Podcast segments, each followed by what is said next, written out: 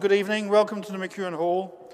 Um, I'm Tim O'Shea, uh, Principal of the University, and it really gives me enormous uh, personal pleasure to introduce the Right Honourable Gordon Brown MP, who will tonight give his Gifford Lecture on the future of jobs and justice. Before I go further into, into introduction, I've got two pieces of housekeeping.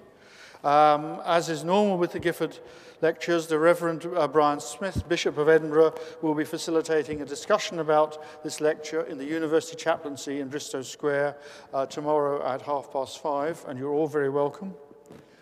At the end of the lecture, uh, Gordon will leave the hall for a few minutes and then return to sign copies of his new book. book. To facilitate this, it would be appreciated if you don't want to stay for the book signing, you might leave. Could I mention at this point uh, that Gordon did not write his recent book, Beyond the Crash, for profit? All the author's proceeds from the book go to the very excellent Piggy Banks Kids Charity, and, and that's what we'll be doing with the fee for his lecture tonight, too. Gordon is well known to you all, um, and I will just briefly summarize his political career. Following a detached retina as a result of a blow to the head in a school rugby match, he spent a number of years in and out of hospital. During his very long recuperation, he decided uh, to abandon early dreams of a career in professional sport for a life of public service. He became an MP in 1983 at the very young age of 32. In 1997, he became Chancellor of the Exchequer. In June 2007, he became Prime Minister. And in May 2010, he resigned as leader of the Labour Party. He remains MP for Kirkcaldy and Cowdenbeath. This university is immensely proud of Gordon, and it's for the following reasons. He came here at 16, the youngest fresher since 1945. He edited the university student newspaper and had many a run-in with my predecessors uh, and with the establishment of the university as a result of his extensive political campaigning. He exposed the university's investments in apartheid South Africa and his relentless campaigning led Edinburgh to disinvest.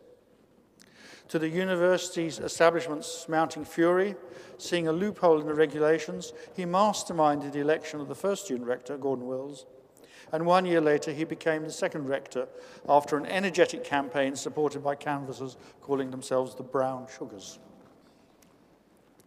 Despite his campaigning interests and his work as rector of the university, and that's chair of our governing body, he remained a focused student and received a first-class honours degree in history, followed by a doctorate.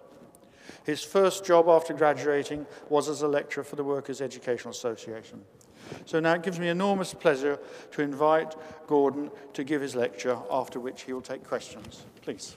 Thank you very much. Thanks for that very kind introduction. Can I, can I say, first of all, what a, a, real pleasure it is to give the Gifford Lecture here in Edinburgh University's McEwan Hall. I, I was uh, not only a student here, but for a brief time, uh, a lecturer here. And I know that this university stands for rationality, objectivity, impartiality, the pursuit of truth, the search for knowledge, all the qualities I had to leave behind when I went into politics.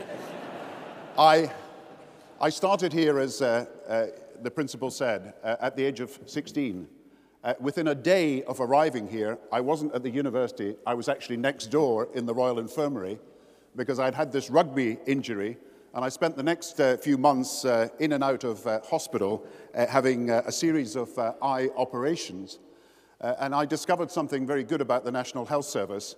I not only found that the National Health Service was free of charge, but every night at 9 p.m., uh, when I was just 16, a lady came round with a trolley offering us drinks. We could have beer, wine, whiskey. and I, I, knew the health service was free, but free beer and free wine uh, was quite an innovation there for you at the point of need. I, I came to university uh, in Edinburgh, obviously, uh, at the age of 16 and, and, very young indeed. And I came from a town, Kirkcaldy, which is the home of uh, Adam Smith and not far away. Uh, and I felt rather like uh, what Mark Twain said about when he went from uh, his uh, protected Presbyterian uh, boyhood uh, in a rather quiet town and ended up in a frontier town in Nevada And there he found that all the excesses of gambling and drink and parties and everything else. And Mark Twain said, This was no place for a Puritan, and I did not long remain one. This uh, university uh, has done a great deal for me, but also a great deal for thousands of people, uh, not only in this country, but uh, around the world. And some of you may have heard the story of uh, Field Marshal Montgomery. Field Marshal Montgomery was addressing his troops uh, just before the Battle of Alamein in 1944. And Field Marshal Montgomery, as you will see from the history books, was not a modest man. when he was asked who the three greatest generals in history were, he said the other two were Napoleon and Alexander the Great. And he was addressing his troops just before the battle, and he was asking them, What's the most important thing you have? And he went round the different troops, and the first one said, Our guns. The second one said, The air cover we've got. The third said, The tanks. And he said, No, he said, The most important thing you have is you. And if that's true of armed forces, that is even more true of a university. A university is made up of its students, its staff, and all those people who serve the university uh, in every different capacity. The university is its people, and I'm very proud to be associated with the history of Edinburgh University and to be very much part of its future, uh, where you have already raised 350 million pounds uh, from a huge campaign led by your principal, and I think you should be very proud of his achievement. Uh, now, I've had a period of reflection, uh, you might say uh, involuntary reflection, courtesy of the British people. Uh, I, I, did go to some night classes on communication skills. I, I did do a course in public relations management. I, I, learned how to switch on and off a microphone, uh, which, which has, has, been of great use to me. Uh, when, I, when I came into Edinburgh University, when I came a few months ago, I, I met uh, one of the servitors who'd been there when I was there, and he said to me, It's very good of you, Mr. Brown, he said. You came to speak to us when you were on your way up, and now you've come to speak to us on your way down. And I felt, I felt very much uh, like the story of the, uh, the Scottish actor who goes to uh, Hollywood and then arrives back in Scotland. Uh, and he's telling a friend of his what has happened. He said, Did you know I went to Hollywood and I, I won an Oscar? And the guy said, Never heard that at all.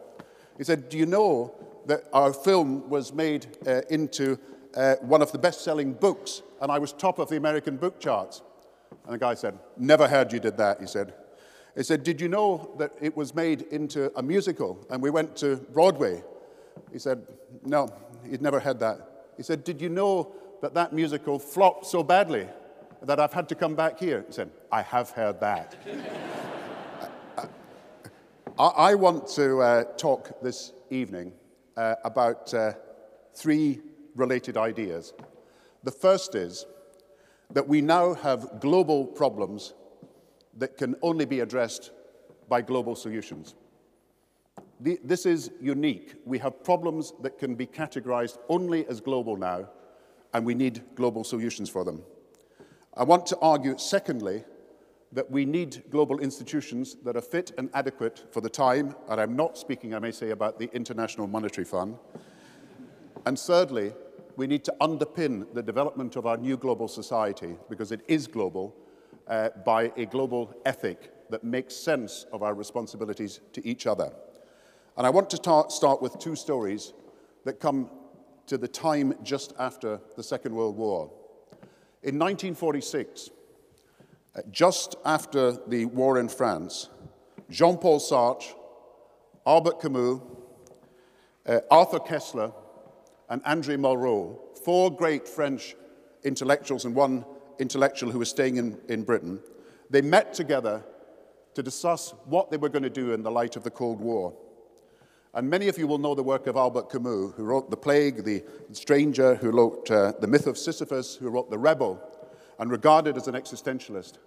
And Camus said to Sartre and to the others, Shouldn't we admit that we are all responsible for the loss of moral, moral values. This is 1946.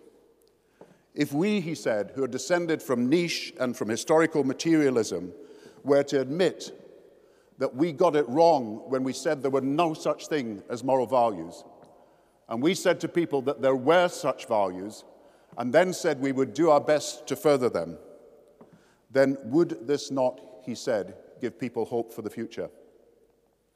This is in the aftermath of the Second World War. And look forward then to 1948, two years later. Eleanor Roosevelt, the wife of the deceased President of the United States of America, is asked to chair what became the Universal Declaration of Human Rights Convention.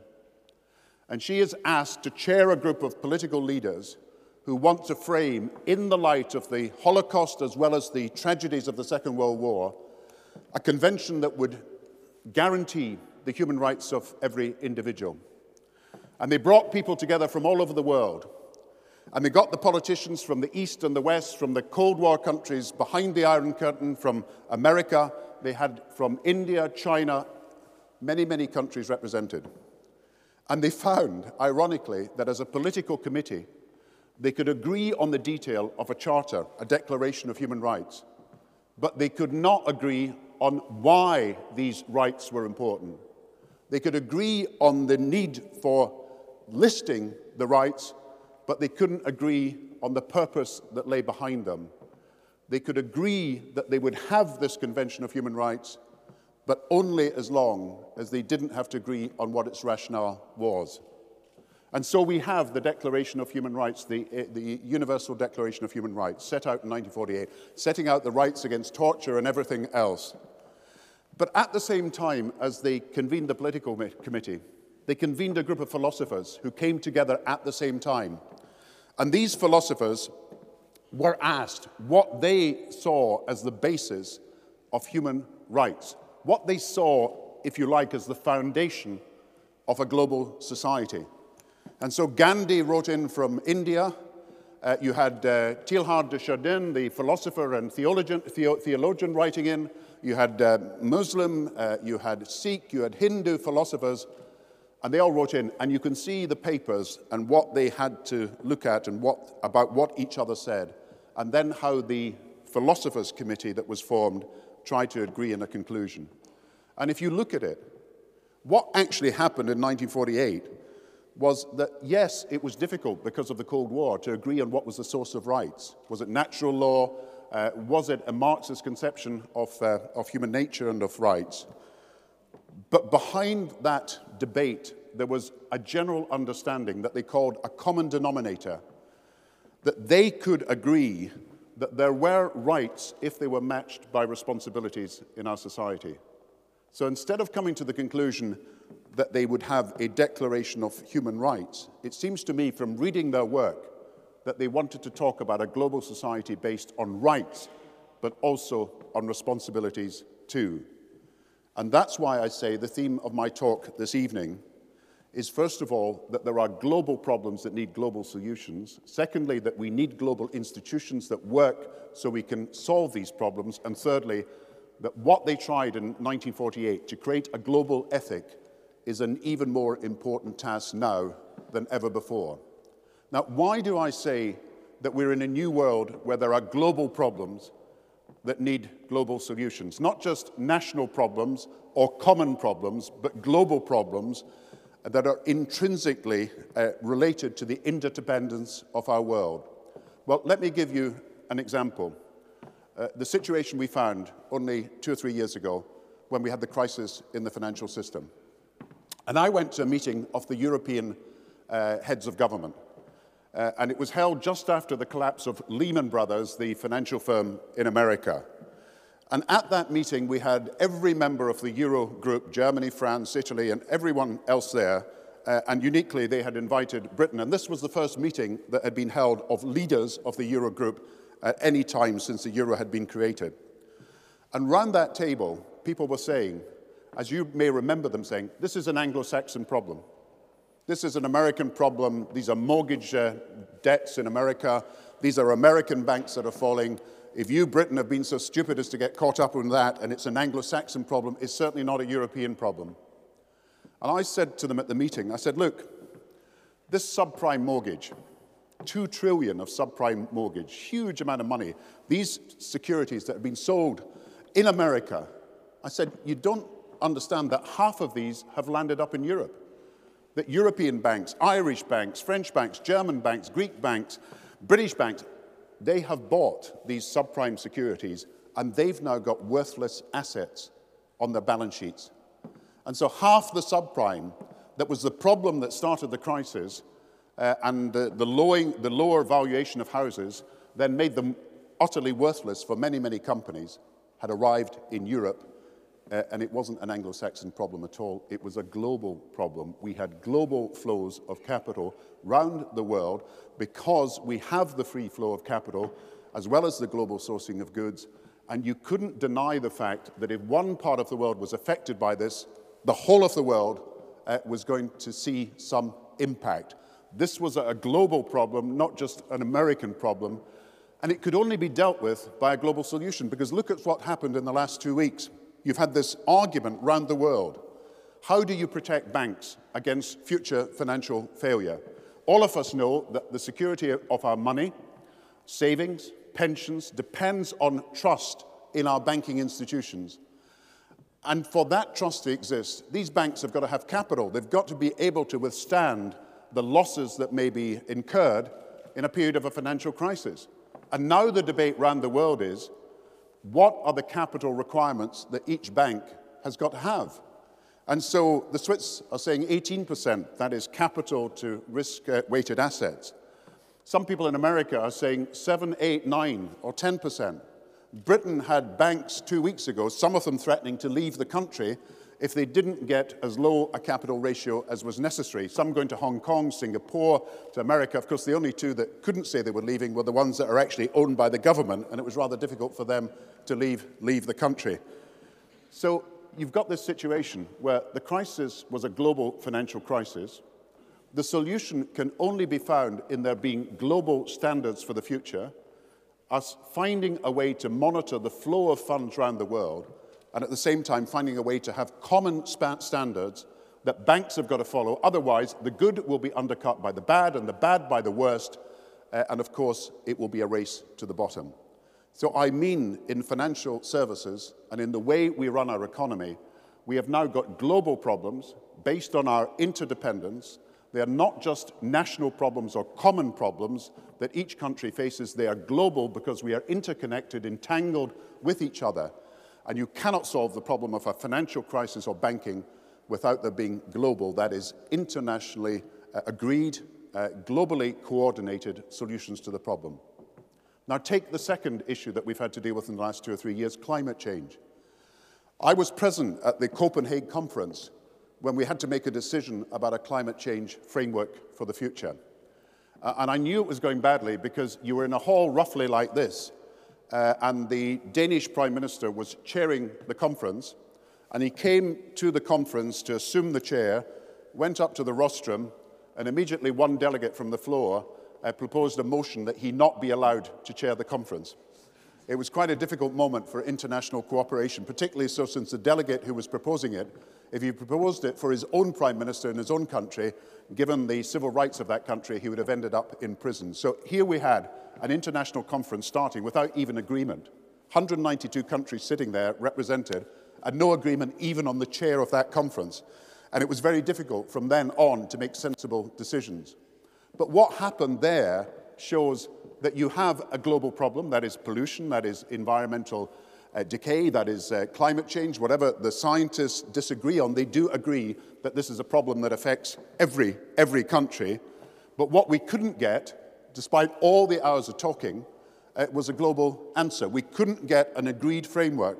We agreed on national emissions targets for each country. We agreed on transparency so that they'd be under surveillance for what they did. We agreed on funding for the developing countries for mitigation and adaptation, but we couldn't agree on an overall framework, whether it be in a treaty or in a resolution, that would underpin the development of environmental policies for the future.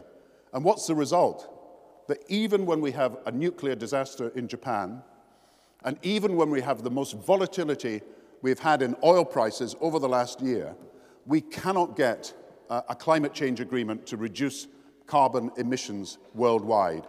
And we are paying for the absence of an agreement because the investment we need in renewables like energy, uh, wind power, wave power, uh, solar power is not going to happen as long as people don't know what the carbon price is and as long as people don't have a sense about what the stability of the new energy regime, the low carbon regime, will be in the future.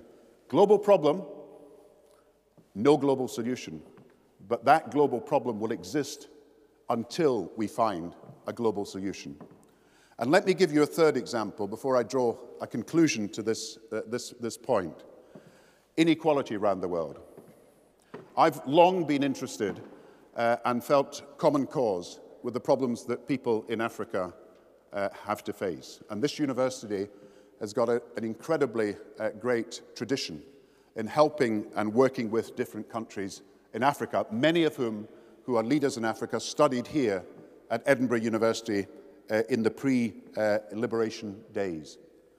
But you know, Africa has got 15% of the population of the world, and it will soon have 20% of the population of the world. And there will be 25% of the young people of the world will be in Africa. So this continent will house one in every four of the world's young people. But if I'm right, Africa does not have 25% of the world's wealth, it's got 1% of the world's wealth. If I'm right that even with the great mineral resources that Africa has in gold and in oil and in plutonium and other uh, sources of uh, raw materials, it's only got about 1% of the world's manufacturing. Uh, and if I'm right also, it's only got about 1, 1% of the world's income. So here's the great continent of Africa faced with a, a problem as a result of the global flows of goods and services and the global flows of capital and the result previously of colonial uh, uh, and, and, and imperial domination of having a large block of the population of the world, but a very limited amount of wealth and income. And that problem, in my view, is a global problem. Because if we cannot solve the problems of Africa, as we are finding now with North Africa, then people will migrate in thousands and then in hundreds of thousands from Africa to Europe in particular. And if we do not take action to deal with the problems of Africa, then we will find, as people have found in Somalia and in other parts of Africa, that Al Qaeda can build terrorist cells that can feed on the discontents, particularly of young people. And if we do not act on the problems of Africa, then the world will seem incredibly unfair to the 80 million young people who are unemployed around the world at the moment and don't see in Egypt or Tunisia or in Libya or in other countries in the region of the north, and more so in many of the countries of the south, that their aspirations can be met by the opportunities that are available to them at the moment.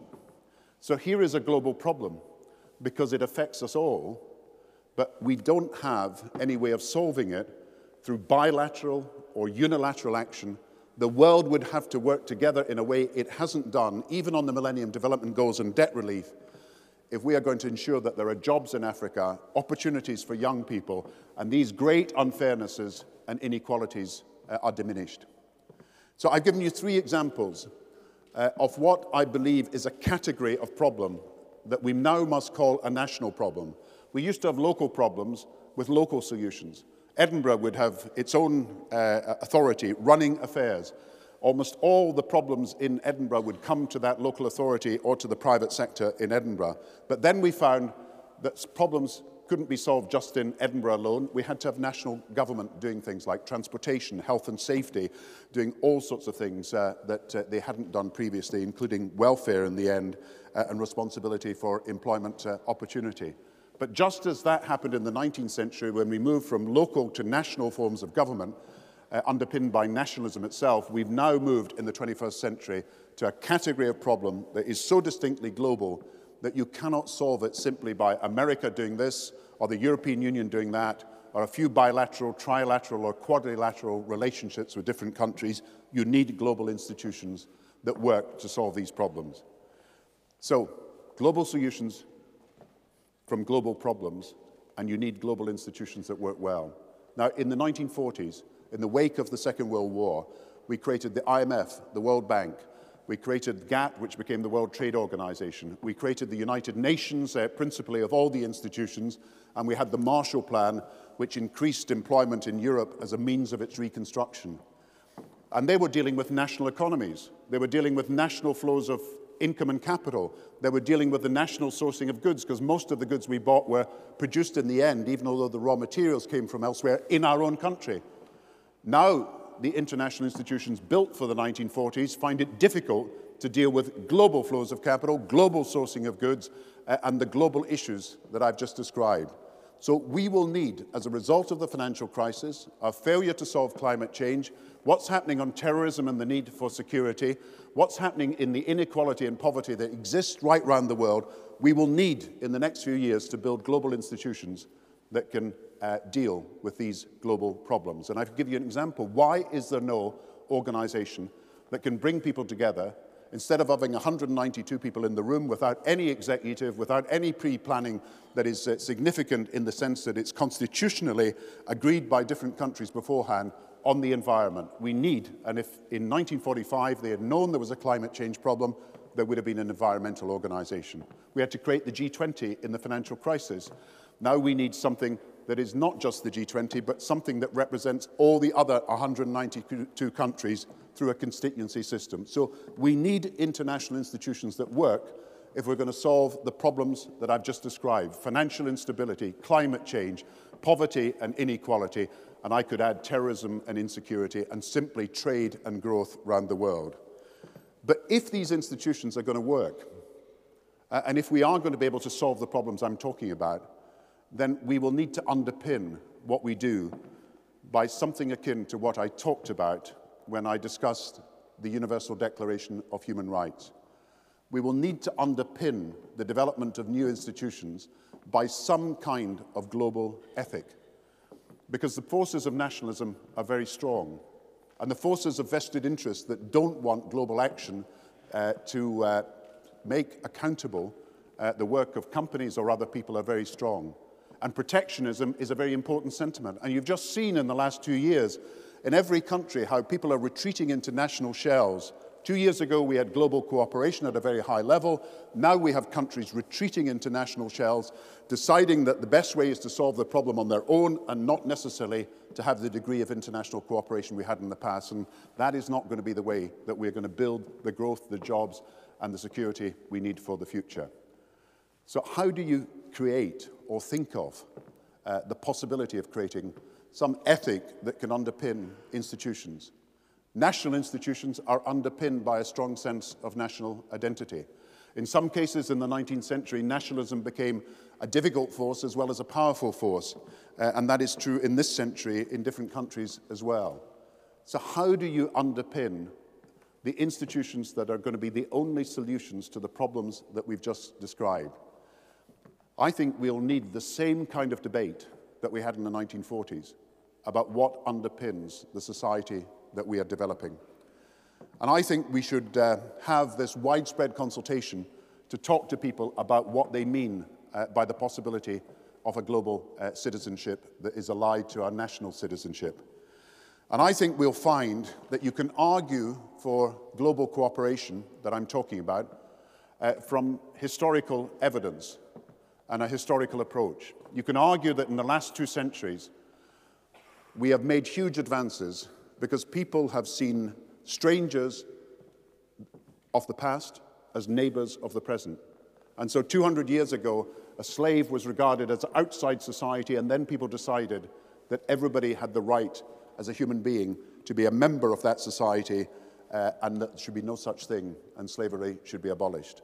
And then women's rights uh, and then rights of children, and then rights of the disabled, and then rights, of course, of gays and lesbians, right throughout the two centuries. People who've been seen as different and as strangers and as outside our moral compass have been brought inside uh, that uh, compass. But of course, the progress is not linear because we've had to deal with wars and Holocaust, genocide, uh, and therefore you can't say that automatically history tells us that this global ethic is possible. And you can look at science and all the great advances in science in the last few years. We now have a great deal more evidence about human nature, that an infant is born with a sense of uh, justice, uh, that the brain has got moral intuition and moral reasoning, and these are compartments of our brain, that the evolution of the human species has been about the evolution of cooperation as well as the evolution uh, of uh, natural uh, selection that we write about and talk about so much. And you can find evidence from science that suggests that it is possible for us to cooperate around the world with other human beings. And then you look at philosophy itself. And this university, through the Scottish Enlightenment, pioneered so much of what we now understand to be moral uh, philosophy in the 21st uh, century. You can argue that human beings have a capacity uh, that is quite unique to reason and to deliberate uh, in an attempt to solve problems. And you can argue with Rawls, John Rawls, the great philosopher, that out of that reasoning, eh, under what he called a veil of ignorance, in a thought experiment about what you would, would like if you were signing a social contract, but were unaware of the position that you were going to be in, uh, you would decide that uh, you would uh, advance the liberties of every individual and that inequalities should be in the interest of the least fortunate. In other words, you can sign a social contract that would actually be the equivalent uh, to a global ethic. But Rawls, of course, has difficulties because he wants to exclude religion uh, from that public sphere. And you can argue also that our ability uh, to think of a global ethic depends on our capacity not just to reason, but our capacity for empathy with each other. If you think of the amazing events of the last uh, 30, 30 years, and if you think of what you thought when you saw that child in Ethiopia, uh, who's been uh, uh, featured many times since, that led to Band Aid and then to the huge uh, humanitarian appeal to deal with famine in Africa. If you think of the uh, thoughts that you had when that picture of that girl standing against a tank in Vietnam uh, and uh, uh, hit by napalm, uh, you then think of what our instinctive reaction is, our capacity for empathy with people who have and are in difficulty. We feel the pain of others. We believe in something bigger than ourselves. And however distantly it is, we feel that we have an empathy with people who are in difficulty. And that is potentially a basis for a global ethic. And so, too, of course, are all the religions of the world, because what they have in common, despite the focus that is usually on what they have that uh, divides them, is that they all subscribe in the end to what you might call a golden rule uh, do to others as you would be done by. If you go through the Hindu religion, if you go through the Sikh religion, Judaism, if you go through Islam, if you go through all the major religions, each of them have a central tenet about our responsibilities to each other, desire for your brother uh, what you would desire for yourself. All the different religions have something approaching a golden rule. So it seems to me that we ought to think of the world in this way. There are global problems that need global solutions. These cannot be solved as problems without building uh, capable and effective global institutions for the future. The institutions we built in the 1940s won't solve the next crisis. Uh, the institutions we built in the 40s couldn't solve this crisis, uh, the financial crisis, and the climate change problems uh, on their own, and in the case of climate change, didn't solve the problems. If we are to have institutions that are international, that are strong enough to withstand the difficulties that we face, and that is the power of nationalism, the power of vested interests, the power of uh, protectionism, which is very much alive in many of the countries of the world, then our institutions that are international need to be underpinned by more than simply nations or elites of nations cooperating with each other. They need to be underpinned by the citizens of these countries seeing it in their interest, uh, whether from uh, historical uh, approaches or whether from philosophical approaches, to cooperate with each other. But my final point is there's something completely new that has happened over these last few years. And that is our ability to communicate instantaneously with each other around the world. The revolution that the internet has brought about means that we know what is happening in different countries more quickly, that repression can exist, but not forever because it will be exposed by the internet.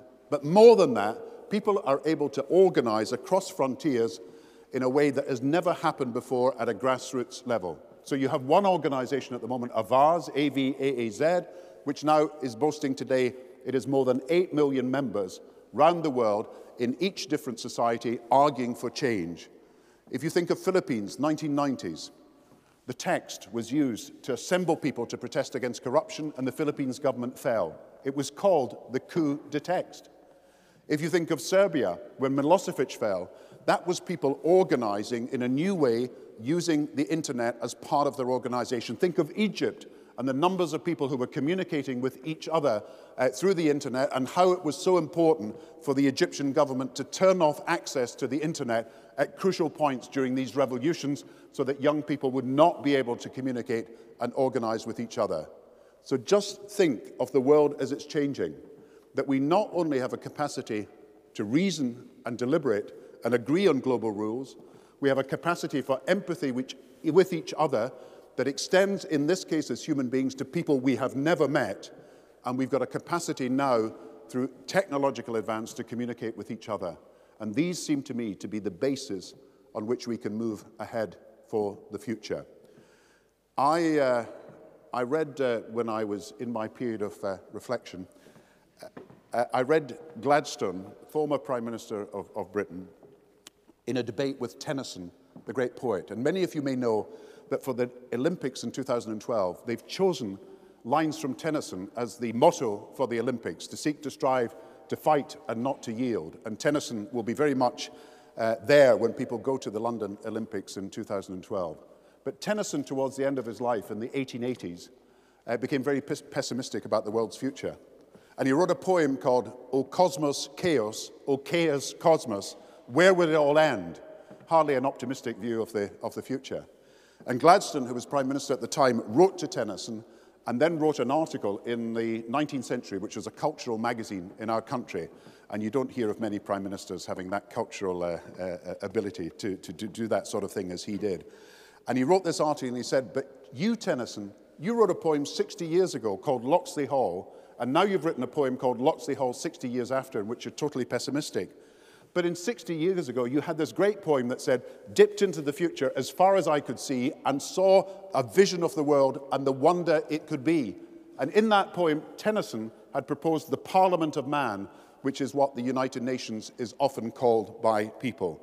And Gladstone was saying, yeah, it's easy to be pessimistic, and this is a time when I think people are more pessimistic than they need to be about the future but be optimistic because of what was achieved in these last 60 years and the idea of progress that is built in to your original uh, uh, poetry.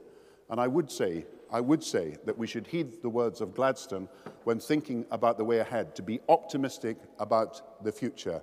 My final story uh, comes from John F. Kennedy, who was President of the United States and who gave this famous inauguration address 50 years ago in Washington. Uh, and a few weeks ago, I was asked by Harvard University to, to, to read for the Kennedy Library some of the words from that. And they got people from all over the world to compile a new version of this great inauguration address that Kennedy gave in the 1960s. And there were these great words. For example, the torch has passed to a new generation. Well, I know something about that. And then there was these other uh, great, uh, great words. Ask not what your country can do for you. Ask what you can do for your country. And then there was these other great uh, words, never negotiate from fear, never fear to negotiate, his view of how international relations might be conducted in the future. If you cannot save, uh, if you cannot save the many who are, if you cannot help the many who are poor, you cannot save the few who are rich. Richard Nixon was his defeated opponent, and he was actually asked, which of the great words from the Kennedy speech would you like to have given? And he replied, The only words from that Kennedy speech I would like to have given, he said, was, I hereby accept the office of President of the United States of America. But I was asked to, to, read some, some words, and there is another phrase in this about divided we will surely fail, united, and then it goes on, we can abolish poverty, hunger, conflict, and war. And these were great words uh, about the future. I think we should be optimistic. I think we've got to recognize we're in a new world where there are global problems that are uniquely uh, global and need global solutions. I believe we've got to build the international institutions that are necessary to solve these problems. Otherwise, we will in, be in continuous financial crises that will repeat themselves, will not solve the problem of the environment, and inequality will stalk our world, and it will be a scar on the soul of our uh, country and the continent for many years to come. I believe that we can solve these problems.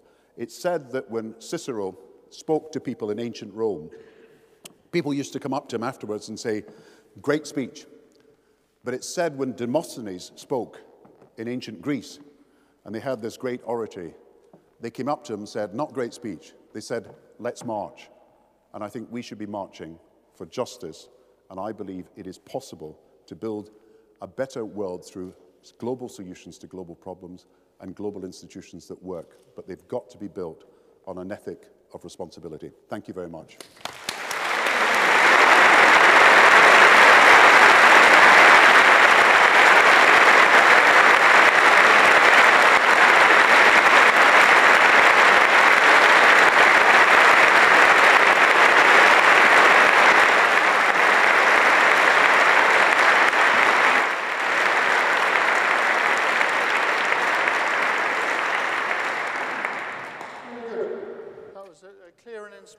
Speech. We've got uh, 15 minutes for questions.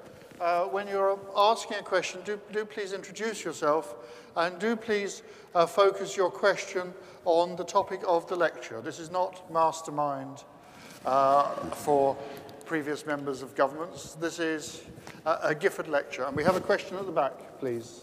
If you take the microphone there. Uh, George Lerner, and uh, thank you very much for coming to the university. Uh, in your speech, it, it just sounds like another go around with the notion of the white man's burden. I mean, we've heard this for the last 30 years. Uh, even Wolfowitz have said, spoke your words.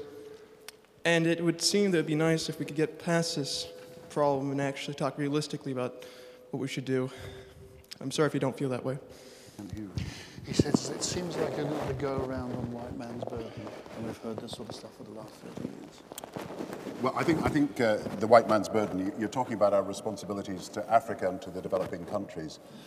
I, I think uh, sometimes we underestimate what has happened in the last 30 years. You know, if someone had said to me when I was a student at Edinburgh University, and the principal rightly says I caused a lot of trouble uh, over South African shares, uh, if someone had said to me that within uh, uh, 20 years you'll have seen the end of apartheid, Nelson Mandela will be free, but also president uh, of South Africa, you would see the end of the Cold War. Uh, you will see democracy in countries that had never experienced democracy before. You'd see the world agreeing on debt relief. You'd see Millennium Development Goals set where the world accepted a responsibility. And then you'd see revolutions in the Middle East where people said that democracy was not what people wanted in the Middle East, quite the opposite, that you'd end up with a theocratic regime uh, with a repeat of Iran in countries like Egypt. And that is not happening and has not happened yet. Now, these are huge changes that have taken place, and I think uh, we have escaped the burden of uh, uh, colonialism and imperialism in a way that we have accepted a responsibility uh, to those people who are poorer than ourselves. But I believe that the economic odds are still stacked, as I said, against Africa. But the only way to deal with that is to empower people in Africa by international action on, on, on, on, their, on their side. Now, over these uh, last, you know, there's a great story told about Richard Nixon. In 1959, Richard Nixon went to Ghana for the independence celebrations in Ghana. Nkrumah was becoming uh, president of Ghana, and there was these great uh, celebrations taking place. And Richard Nixon arrived, vice president of the United States of America, didn't know what to say to people when they were there. All these uh, black men and women in the front row, and he walked down thinking he would talk to them. And he walked down in his rather gauche way, and he said, shook hands with some first person and said, How does it feel to be free? And, and then his next person, How does it feel to be free? And then he met the third person. He said, How does it feel to be free? And this guy said, How should I know? I come from Alabama. and of course, Africa in 1960 was politically emancipated. But as you know, civil rights came to America in 1966. But the economic and social rights that would empower Africa have never followed from the political rights that they got at the time of independence. And I'm saying the odds against Africa and against some of the developing countries, particularly some of the climate change hit countries, are so big that you've got to see it as a global problem. You have got to work on the side of people who need opportunity and who need the investment in their infrastructure, their education, and everything else. But it, and if you don't do that, then you have a global problem uh, that will uh, be insusceptible to the sort of solutions we need. I went to school in Nigeria, Abuja, and in that school in Nigeria, I was there with Bono, who was the pop singer, uh, and uh, he, was, uh, he was asking the kids what they wanted to be. So he's talking to the kids, and he's the first kid said he wanted to be an engineer, and then teacher, and the next one to be a doctor, and the next one to be a scientist. All the kids had great, great ambitions in this school. Bono was very disappointed that nobody wanted to be a pop singer. Uh, I was pretty more sanguine when people said they didn't want to be a politician. Uh, and the fact of the matter was that that school had kids with huge ambition, but had the most dilapidated conditions you could imagine. Corrugated iron roof that was falling apart, kids three to a desk, lots of kids just sitting on the floor, no computers, even in a computer age. And then someone told me up the road in Abuja in Nigeria, they had set up what was called a madrasas, a school that was being run by an extreme Islamic sect. And they were offering free education, the best of facilities, and kids were just drifting from the school that was dilapidated, that was run by aid money, uh, to that school that was being financed by some Muslim extremists. And that is the sort of problem that develops if we do not put ourselves on the side of uh, developing countries, and particularly the people of developing countries in Africa. So I would say the world is in the right place supporting Millennium Development Goals. We've got to have a new economic strategy that supports Africa and particularly uh, the poorest countries in Africa. It cannot be done by Africa alone when I explain to you the gaps between rich and poor that exist, but it can be done by the world working together to make it happen. I hope that's a fair answer to your question. Very good. We have a question there. No, next one up. Thank you. I'm sorry, I'm going to be biased against people who look like University, four people who look like University of Edinburgh students. Um, so if you want to ask a question, try and look like one. I hope I look like a student enough. Emma Saunders.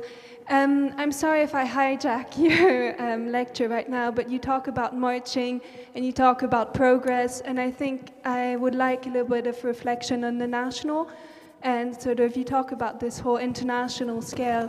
What do you think is, uh, is happening in the UK right now? Because that's where your experience is. And I would like you to reflect maybe on the marches happening or on the idea of progress um, that the government is sustaining. And that seems quite counterintuitive. Yeah, yeah. I mean, I, I, I should have said at the beginning that uh, I'd learned during my uh, period in, uh, in uh, frontline uh, politics uh, the words that uh, uh, Shelley used about his mother-in-law, who was a great speaker at one time. He said that uh, she had lost the art of communication, but not, alas, the gift of speech. Uh, and that, that is the problem that sometimes happens to politicians of all parties. Look, look put, put the United Kingdom in the, the context.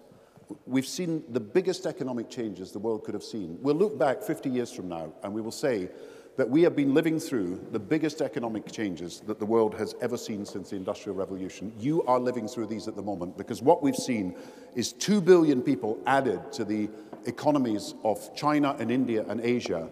For the first time last year, for the first time in nearly 200 years, Europe and America were now outproduced and outmanufactured and outinvested and outtraded by the rest of the world, mainly China, India, Asia, Brazil, Russia, and that is a huge sea shift, sea shift that is taking place.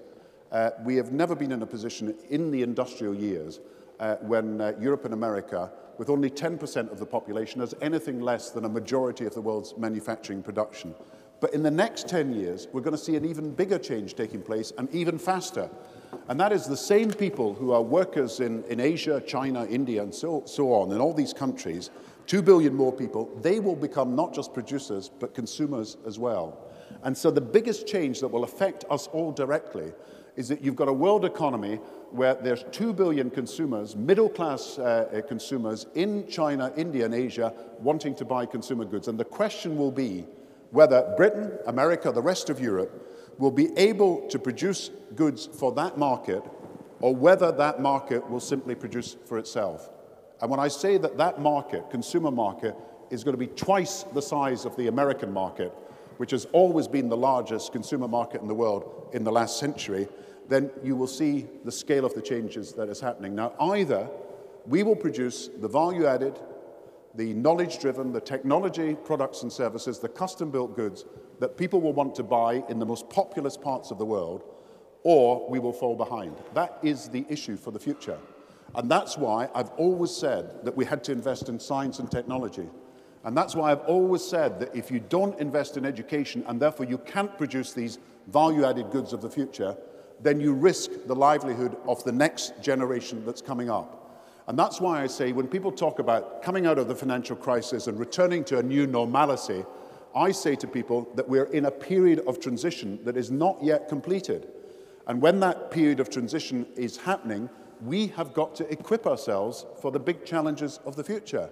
And this is the argument that should be not just used in Britain, America, uh, but also in Europe, that you can't afford uh, not to invest in education and you can't afford not to invest in science and technology. So my message to America and Europe is that unless we invest in the future, it is absolutely certain that the biggest consumer markets in the world will be met by consumer demand being provided from within Asia and not from Europe and America. And yet, we are the most inventive countries, we're the most creative countries. Our freedom of speech and our freedom of assembly and our freedom for people to think as they wish to think means that we're entirely uh, dependent now on our creativity, which is at a very high level. And that is what we should be building on for the future. We will not compete on mass manufacturing because China pays $400 a month in wages. Vietnam pays $100 a month in wages. But we can compete on skills and education and science and technology and innovation. And so I'm not going to get involved in the day-to-day -day, uh, uh, details of uh, domestic politics at this stage because I want to talk about the, the arguments about the future. But if I was uh, equipping this country for the future now, I would be saying we have got to invest in education, in science and technology, and to fail to back the students of this country as well as to back the science and creativity of this country is a failure to equip ourselves for the future that has got to be addressed by us making these bold decisions about what is best for us. Good. Um,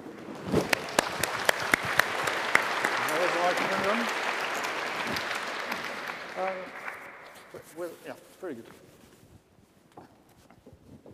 Hi, I'm Miriam. I'm a student.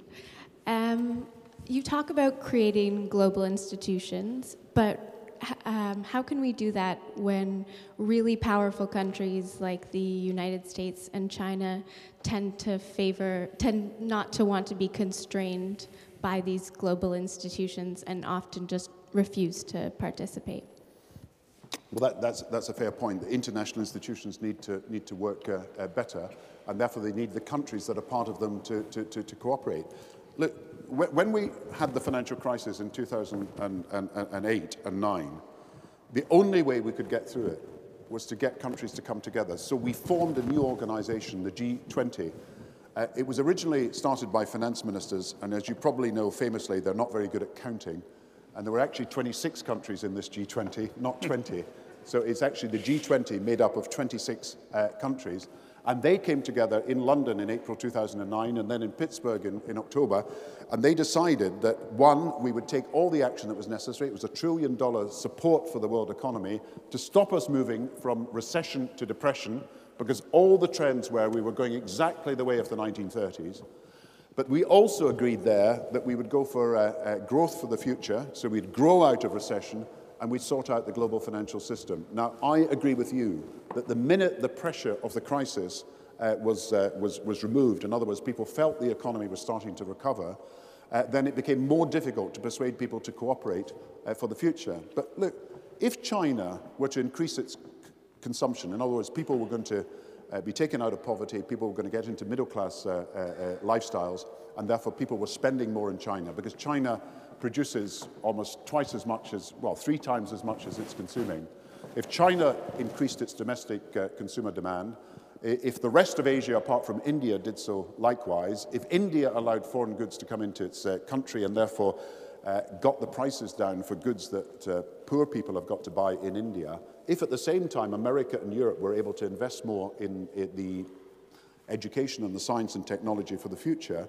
And if we had a global deal that that could, could happen because it would benefit the growth rate of the world economy and create lots of jobs, then that would be to the benefit of the world economy. So our job is to persuade people not to be protectionist and nationalist, but to cooperate. Now, we saw it could happen in 2009. We saw it over debt relief for the poorest countries in 2005. We saw it over the Millennium Development Goals, which mean that 40, more, 40 million more children are already at school and maternal mortality and infant mortality has fallen. But we've got to see it on a bigger scale. And I'm saying this evening that you don't just need elites talking to elites for there to be global cooperation. You need people talking to people in different countries and people subscribing to an ethic of cooperation that they say and press political leaders that they must see beyond the narrow nationalism and protectionism that prevents the cooperation that's necessary. So I'm putting forward the idea uh, that yes, we need to cooperate more effectively, but there are ways and means that we can do it. And it's not now simply foreign ministers talking to foreign ministers, it's people talking to people, and you can play a role in making that happen. Indeed, millions of people are members of global NGOs at the moment, and your presence and your uh, uh, pressure can make a huge difference.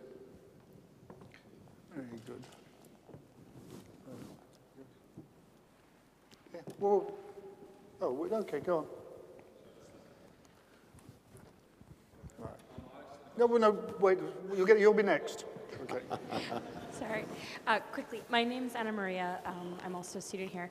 More on the theme of um, international organizations. What kind of vision do you have for, because I see them, you know, G20s and, well, the G20, the United Nations, um, the IMF, the WTO, all of these organizations um, operating rather independently of each other. And it seems to me that with a lot of these global problems, you're going to have a lot of left hand doesn't know what the right hand is doing, and there's, you know, the environment, poverty, different things going on at different scales. And I was wondering if you had a vision for cooperation at that level.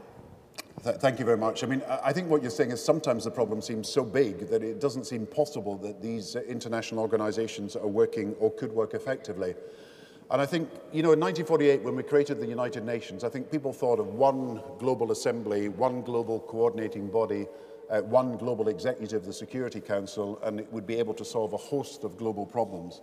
And I think we've learned since then that you've got a multiple number of institutions that operate at a global level, the World Bank, the IMF, the World Trade Organization, the International Labour Organization, all these different organizations. So you're not talking about simply multilateralism, you're talking about multi-multilateralism. The UN, side by side with a lot of organizations that are going to be strengthened for the future. And I, I repeat, if we don't do that, we have global problems that will not be solved to the detriment of people's standards of living, their security, and their quality of life in relation to the environment. But my complaint at the moment is we've got what you might call mini-lateralism. We've got very little effective international cooperation for dealing with the environmental problem, uh, for dealing with some of the security and terrorism problems, and of course for dealing with some of the uh, financial problems that have emerged from the global financial crisis. And I believe we should be thinking of a multi-multilateralism, a number, number of institutions, but they've got to have democratic accountability. So you've got to work through nation states uh, so that they are the mechanism by which international institutions are eventually held accountable. Uh, that's why I come to the G20. The G20 at the moment is these 26 countries, as I've said, coming round a table to talk about general economic uh, issues. And when they went to Seoul in uh, South Korea only a few uh, months ago, they couldn't reach uh, an agreement uh, on the exchange rate uh, problem in China, uh, and therefore it affected uh, our ability to get a global growth agreement, which is what we wanted uh, to do. But the G20 is just these countries. You need other countries feeling that they're represented in this organization. So you're going to have to create some sort of constituency system, some sort of affiliation, so that each country, poor uh, or small uh, or tiny, in fact, can feel that they are represented through a constituency in which they have a voice, they have a part to play. So it may be in the end there's only 26 people around the table, but 192 countries will be represented through a constituency affiliation system. And that's really the future for an international political organization dealing with economic issues that has some democratic uh, credibility and accountability. So we ought to think of a, a multiple number of uh, multilateral institutions that can bring global solutions to global problems. So we have a question here, third row.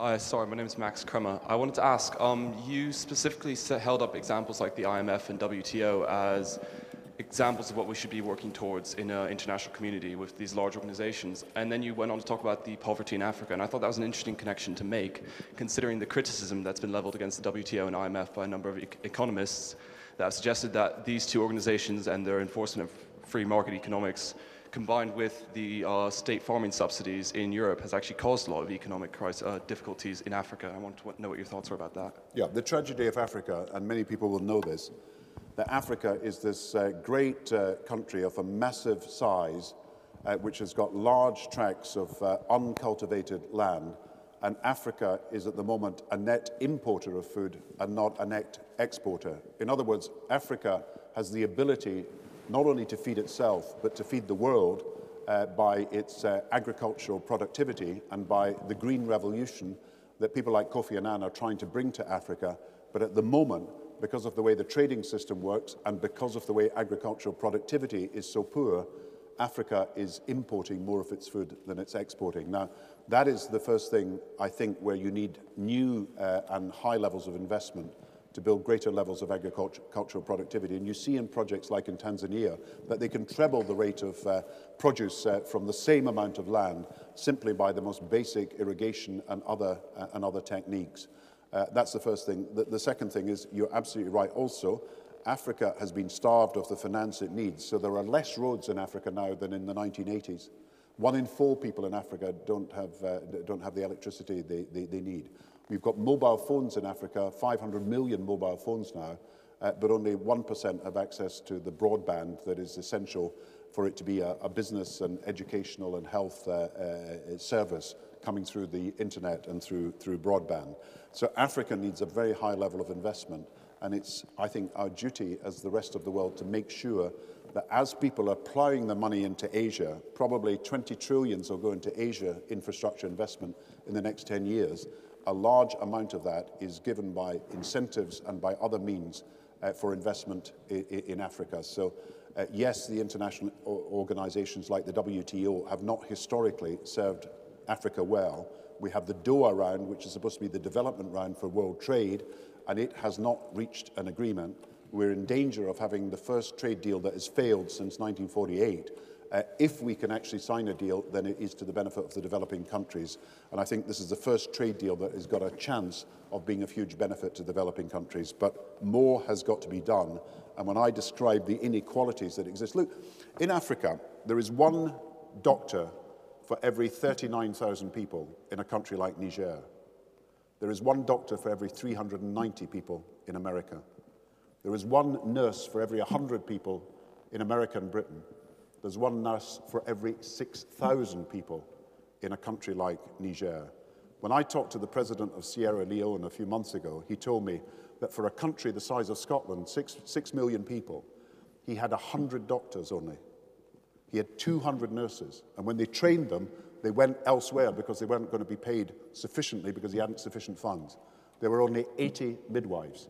And Sierra Leone had one mother in eight dying in childbirth, where in Britain, a country like us, it's about one mother in 3,000. And these are the massive inequalities that have got to be dealt with.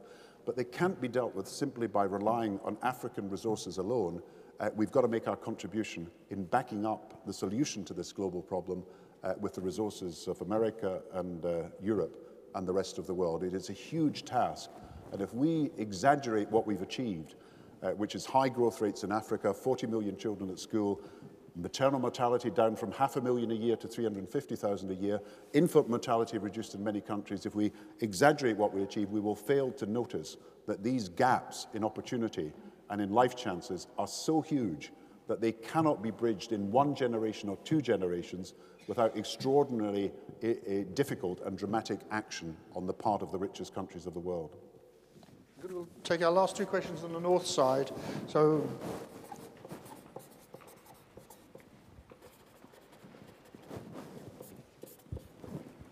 Severin Carrell from The Guardian. Um, Mr. Brown, you appear to be um, implicitly, even explicitly criticizing the UN and all the myriad bodies in the UN. Are you saying that they have failed, or are you saying they need to be replaced, or are you arguing for a parallel set of, parallel set of institutions that are going to replicate a lot of the work they're already doing. I, I'm not criticizing any particular individuals, and I'm not saying that the UN is going to be the only organisation that can solve problems.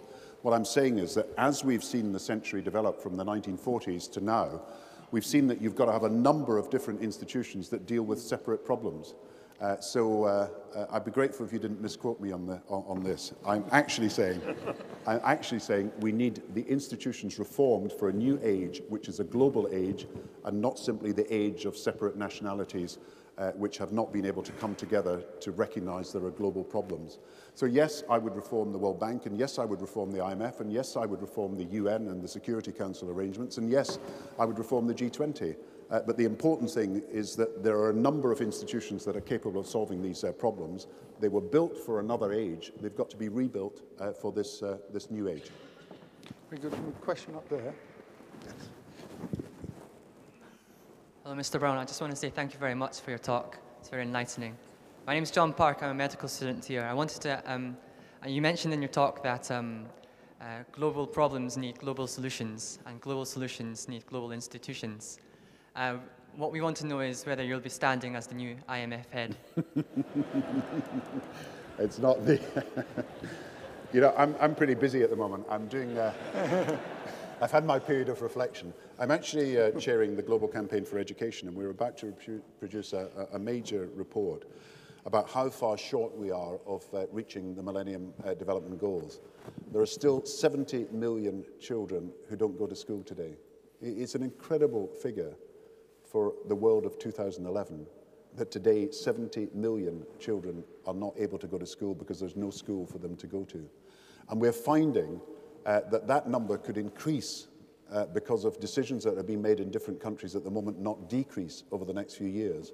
And we're finding amazingly that we're short of more than a million teachers uh, around the world. So whatever is happening in individual countries around the world uh, and the hiring of teachers, the world itself is short of more than a million teachers. And we're finding also that only half the classrooms uh, in Africa that are needed have actually been uh, built.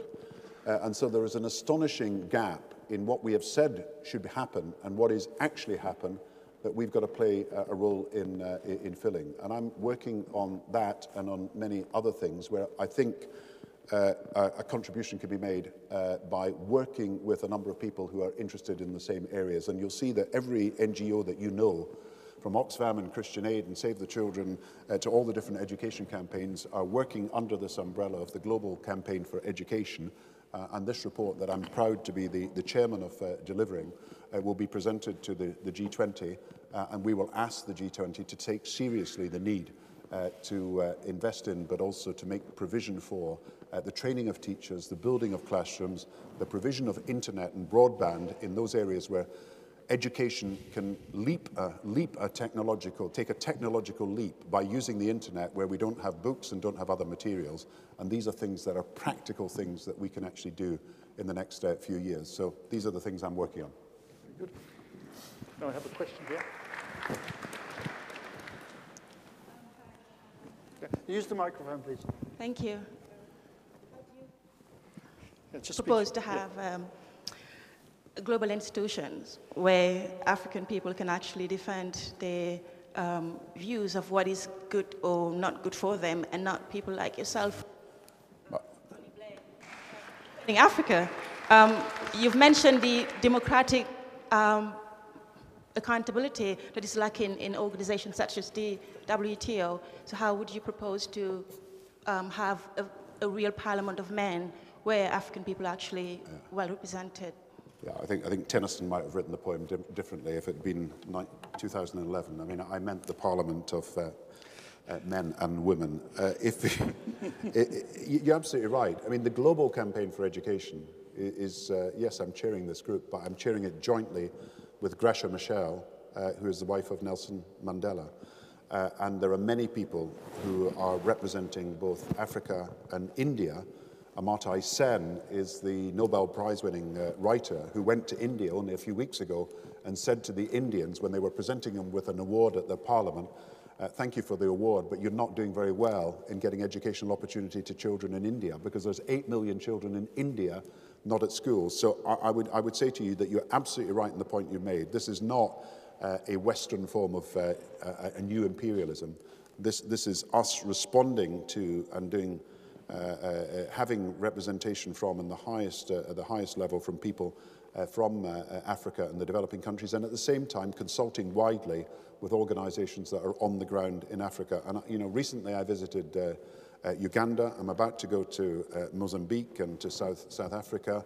I hope to also visit Rwanda. So before we finish this report uh, for the G20 in November, uh, we will be listening to the voices of, of people just like these kids I talked to you about in uh, Abuja in Nigeria, who you can see have got all the potential, but none of the opportunities that they, they, should, they should have. So I take the point that you're making. In fact, I would argue something else, uh, and uh, this is my experience, that it is women that are going to change Africa. If you look around African leadership at the moment, people like Ellen Johnson in Liberia, we've had a, Mozambique has had a woman prime minister. Many of them countries have uh, women finance ministers. But if you look at microcredit, if you look at education, if you look at health, it is women that are taking the lead. I went to a town meeting in Dar es Salaam in Tanzania, and it was a town meeting of all the population of the area. They all came together for a town meeting, and it started off with the, what you might call the elders, the men, uh, trying to control the agenda. But I tell you, within half an hour, uh, the issues of water and health and education were then controlling the agenda because the women of the district had brought this up and said, we're not listening to what the men are saying on these issues. We are taking over this, this debate. And that is what is happening in many parts of Africa. And I would say this generation will be a generation of women leaders who will be the key people to solving the major problems that Africa has.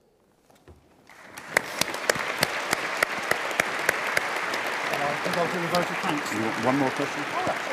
Very good. So we have a question over here. Where, where's he gone? Yep. Uh, Julie from the School of Law. Uh, with a growing population, I was wondering um, whether uh, there would be conflicts with human rights. Surely um, we have the right to life, to have a family, fair trial. Would there be conflicts um, between them? Yeah, I, I think that the, the, problem about delineating rights uh, and finding uh, global agreement on them, as well as the problem with responsibilities and finding global agreement on that, is that essentially, uh, first, first of all, uh, we can agree uh, on the right that nobody be tortured, but it will be difficult to agree, for example, in every culture, in every country, that corporal punishment is part of torture. It's these sort of questions of detail that then arise from a basic agreement on, on rights. And we can agree on uh, general responsibilities that people have, but to get to the specific uh, requires debate, dialogue, discussion, a willingness to engage in an argument, and then to reach a conclusion. Uh, and in, in this, uh, this world, it's very important to recognize uh, that unless you have countries and people in countries debating with each other about what they mean uh, by even the most general statements of rights and responsibilities, uh, you don't get uh, to something that is uh, more than abstract uh, support for a particular uh, idea. So I'm not interested in moral serm sermonizing and I'm not interested in, in, in platitudes. I'm interested in how you can build uh, a statement of rights and responsibilities that would underpin the development of global institutions uh, uh, for, for, the, for, for the future. Uh, I'm, I'm really saying th this evening that I've learned from my own experience uh, that we can talk about uh, national governments doing this and that, and they can do things that are incredibly important, just as local government can do things that are incredibly important. But unless we recognize that there are some problems that cannot be solved without us cooperating with other countries, we will actually be deluding people into believing uh, that there is an easy solution uh, to some of the problems that, that, that, that we face. And therefore, it's incredibly important that, uh, that we recognize the need to cooperate uh, across uh, uh, borders. Uh, you've been a very uh, patient audience uh, this evening. I, I remember I used to go around some of the, uh, the, the universities in Scotland and do, do speeches, and it was said if a lecturer came into a lecture hall at, at, at Edinburgh uh, uh, University uh, and uh, said good morning to the class, uh, he would missiles would be thrown at him, paper missiles would be thrown at him to bring him uh, down to earth. But if the lecturer went to um, uh, uh, Aberdeen University and said good morning, the class would reply, good morning, sir. And if you went to Glasgow University and you said good morning, they would actually write it down. the, the, the, the, the, the, um, the, the j- just to conclude with one, one story. Uh, Olaf Palme was the Swedish Prime Minister, and he was interested in the development issues that we've been talking about this evening. Uh, and uh, he got a chance to meet Ronald Reagan when he was President of the United States of America. And Palme, who was a well-known social democrat, went to the White House to meet Reagan. And Reagan said to his officials before he arrived, he said, isn't this man a communist? And his officials said, no, Mr. President, he's an anti-communist. And Ronald Reagan said, I don't care what kind of communist he is. and uh, Reagan asked Olof Palme, he said, well, what do you believe? Do you want to abolish the rich? And Palme replied, No, he said, I want to abolish the poor. I want everyone to have the chance to realize the potential to the full. And I do think, if we look around the world, there are people who share that view of how this world should develop, indeed, as the only way that this world can develop. And I hope that uh, speaking here at Edinburgh University, which has got great international traditions which uh, reverberate right across the world and you should be very proud of, we can send out a message uh, from here in Edinburgh that we want to be part of building a new international economic order for the future. And it is possible because when we say something is impossible, it usually actually becomes possible and happens. And that's been the experience of the last 30 years and I believe it will be the experience of the next 30 years. Thank you for being such a good audience.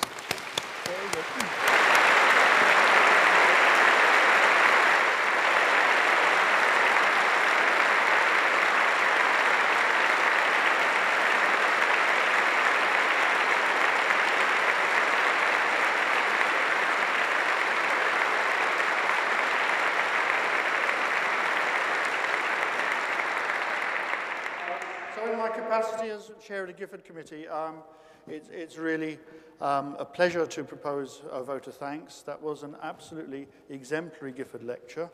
Um, something I found immensely attractive about it was the humour. Um, anybody who has met Gordon um, knows that the dour Scot that you read about in the newspapers is, is a fiction. He is a very warm, very amusing pe person. We saw it at the lecture. Those of us who have the privilege of engaging uh, with Sarah and Gordon in the, the, visionary Jennifer Brown laboratory that they uh, support in this university see it too. So wonderful humor. In terms of uh, our university, I mean, such a clear embodiment of Enlightenment values, such a clear commitment to the higher purposes of education. And I have, I have to be honest with you, Gordon, the, the Gifford Committee were not entirely sure uh, whether uh, you know, a recently lapsed politician could, was appropriate um, for the, the, the Gifford with, with, with its uh, very particular tradition. And I have to say, and uh, uh, Professor Jay Brown is going to be nodding in a moment, or he's nodding now, so there's a bit of precognition, but I, do, I think what was really admirable was the very strong sense of moral purpose that came through um, in relation to the Millennium Development Goals, in relation to the position of people who are around the world disadvantaged by poverty or by health issues or other. A very, very strong uh, moral purpose, underpinned by quite exemplary and careful analysis of historical events. And finally, um, I think the thing that was really very important in the lecture was there, there, was reason and there was rationality and there was moral purpose, but there was also hope and optimism. And I really want us to thank you most warmly for all of that.